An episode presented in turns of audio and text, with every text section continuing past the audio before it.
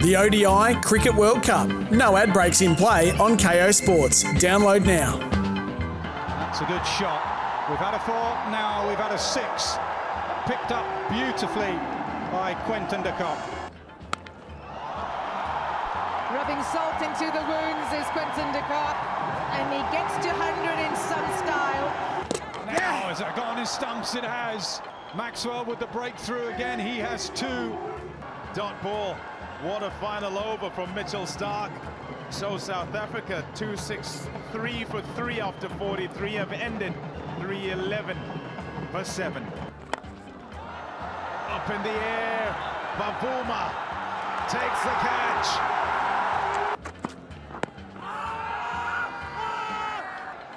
Pitching in line, impact in line, and wickets hitting.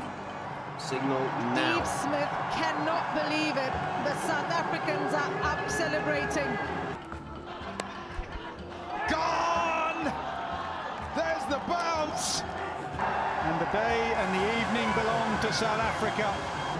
They have outbatted, outbowled, and outfielded Australia. That is a comprehensive win. Yeah, it certainly was. And we have got a real rock in the shoe, Socky, because that means we've lost four straight against the Proteas. Um, South Africa defeat Australia by a comfortable margin. Panels, they would say, in the racing game. 134 runs. World record. Carey got dismissed. He was left out of the team. Yep. What are your thoughts? They brought in Josh Inglis, so that's a world uh, world record in a World Cup for uh, the amount of runs difference. So 134 that Australia's got thumped by Shug. Look, Australia won the World record against Australia or no, anyone? a world world record loss for us in a World Cup. For so us, the margin. yes. Um, yeah. Look, Australia won the toss. They're playing at Lucknow. The, the square had been relayed, so they're a little bit iffy about the surface. Australia decided to bowl first after winning the toss. They would like to have that decision back again because it certainly looked a lot trickier um, under lights with the new ball on that wicket. It tended to seam around, and I think the South African bowlers. Uh, learn a few lessons from our quicks, particularly at the back end. They went pace off to Dave Warner. Lungi Ngidi was exceptional uh, with the new ball. And if you look at the starts of both sides, um, South Africa two for 160 versus Australia six for 70. So over there in India, we know we have to take down that new ball. We have to be ultra effective against it. We're losing wickets. Uh, Marnus Labuschagne the only notable batter with a top score of 46, but that was off 74 balls. Uh, outside of that, all the batting group really did struggle against uh, the quicks from South Africa that are missing Enric Nortje, which is probably one of the quickest bowlers in the world. Um, but they are now, as you said, four wins straight. Australia on the ropes. It's not panic stations. Um, however, there's so many uncharacteristic efforts by the Australians. Dropped It's catches. not panic stations. If it's Not not, yet. panic stations, you, get, you can get a six dollar Uber to there. We are, we are that Yeah, close. Yeah, that's right. Well, they dropped five catches. So Australia over the last 12 months are completing in the field at 66.4% in regards to catches. Attempts. Attempts. legitimate attempts. Yeah, we sit, we sit just above Nepal, uh, sitting around 10th. And Where should you be, Socky? well, look, you think of great Australian teams back in the day. You know, they would turn half chances into full chances. Um, the Ricky Pontings, the Matt Haydens, the Mark Waughs, these sorts of guys who can turn World Cups just with their fielding efforts. Um, and Australia at the moment, look, a couple of the catches uh, were tough ones, um, and we're at the back end of the innings. But you, it's you, you're looking for silver linings in this group. But what's happening? You, you, it's a great little window. As you said, success leaves clues, but so does mistakes. And when you're looking at fielders and the fielding unit isn't connected and switched on and dialed in, when we're making that many mistakes, it just looks like we're not completely switched on. Now, Rob said before we look a bit tired. Maybe it's a reason, but it's certainly no excuse two games into a World Cup. These guys are professionals. We know what this means, particularly trying to win over there in India. Um, spinners for Australia, you know, I've been waxing lyrically in here, Sugar, with you in Yep. regards to maybe picking another spinner. Australia have gone with Maxwell and Zampa. Maxwell's done a great job. Two wickets again. Uh, Bavuma and Quinton de Kock and Zampa. Well, very rarely do you see him go back to back games without having a, a an effect on the result. So, look, it's not panic stations. We're an Uber, we're an Uber ride away, as you said, Shug, but we've got Pakistan coming up, who's been playing very, very good cricket. Uh, sorry, Sri Lanka, then Pakistan uh, coming up. So Australia can ill afford to lose another game. I think, you know, that would be it, maybe one more. Um, but I don't expect Australia to continue in the vein that they're going at the moment, which isn't has not been great watching.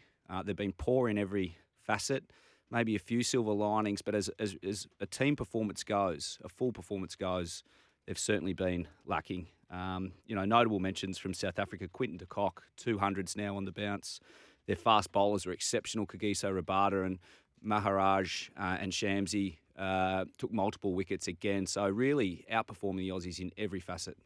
Hey, with last night, something I noticed a couple of times, the bowlers, like you could hear it on the stump mics, just blowing up about the fielding or the field placements, like more so than what you normally hear. Did you hear any of that? Like, oh, What time was Maxi this in game? I- I- particular? Starts at seven thirty. It was seven thirty when we're when we're in the field. I just noticed like Maxi was just frustrated how the ball was coming in, mm. just the placements.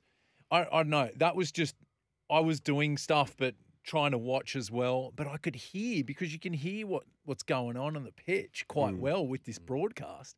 And I was like, they're not happy out in the field. And I know you did mention that, Sock, but that was something, when you said it, it triggered my memory from last night where you're hearing him going, get it in. Yeah. Like just saying stuff like where you sort of get the vibe that it's not that harmonious. Mm. You know, I, I agree. Looking at it, it just doesn't look as succinct and and and dialed in as I was saying earlier than a, a typical Australian team. These are big matches up front. We've got a tough start, and you really need to be setting the tone early on now so it can help you in the back end. And we've just been off off the eight ball so far. You know, the fielding is a, a look into the psyche. Um, and the cricket IQ of these guys. Are they ready? Are they prepared? Does every ball matter? And it's only a small moment. Marcus Stoinis dropping one in the 49th over, but the next ball goes 15 rows back for six. And that's just that's just shuddering for an Australian team out there. When you drop a catch, next ball goes for six, and then you've got to go into your batting innings.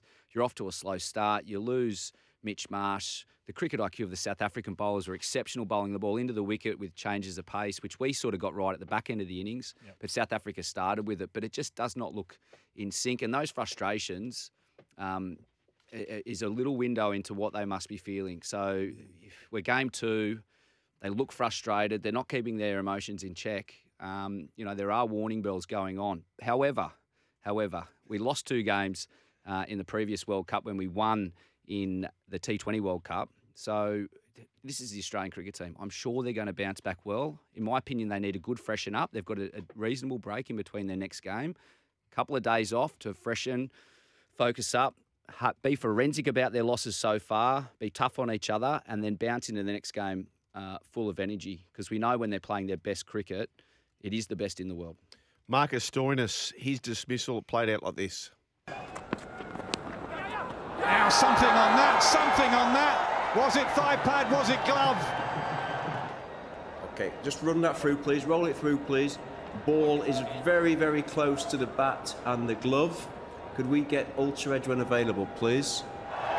The hand is connected to the top hand, therefore in contact with the bat, and we've got a clear spike.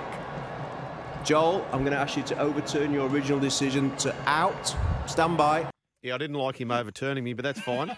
um, so, so, so the one hand's connected to the bat, the other hand's connected to that hand, and that makes it therefore connected to the bat. Is that right? Correct, if that was the case. Yeah. But it- Richard Kettleborough, who is in the top couple of umpires in the world, has unfortunately got that one wrong because the side on view sh- clearly showed that Marcus Stoinis' bottom hand was off the bat and Yes. wasn't connected to the top hand. Gotcha. So, but on the front on, it looked like they were touching. Yep. Um, but you get the privilege of looking at this over and over again. It's a mistake that shouldn't have happened. And when you're on the wrong side of results, Yeah. sometimes these happen. Another questionable one was the Steve Smith dismissal. That had Hawkeye clipping the top of leg. You look at the, Yep. the, the slow down, frozen picture of that, and the ball has hit him outside leg stump when it hits his pad. It's still got a, a way to go.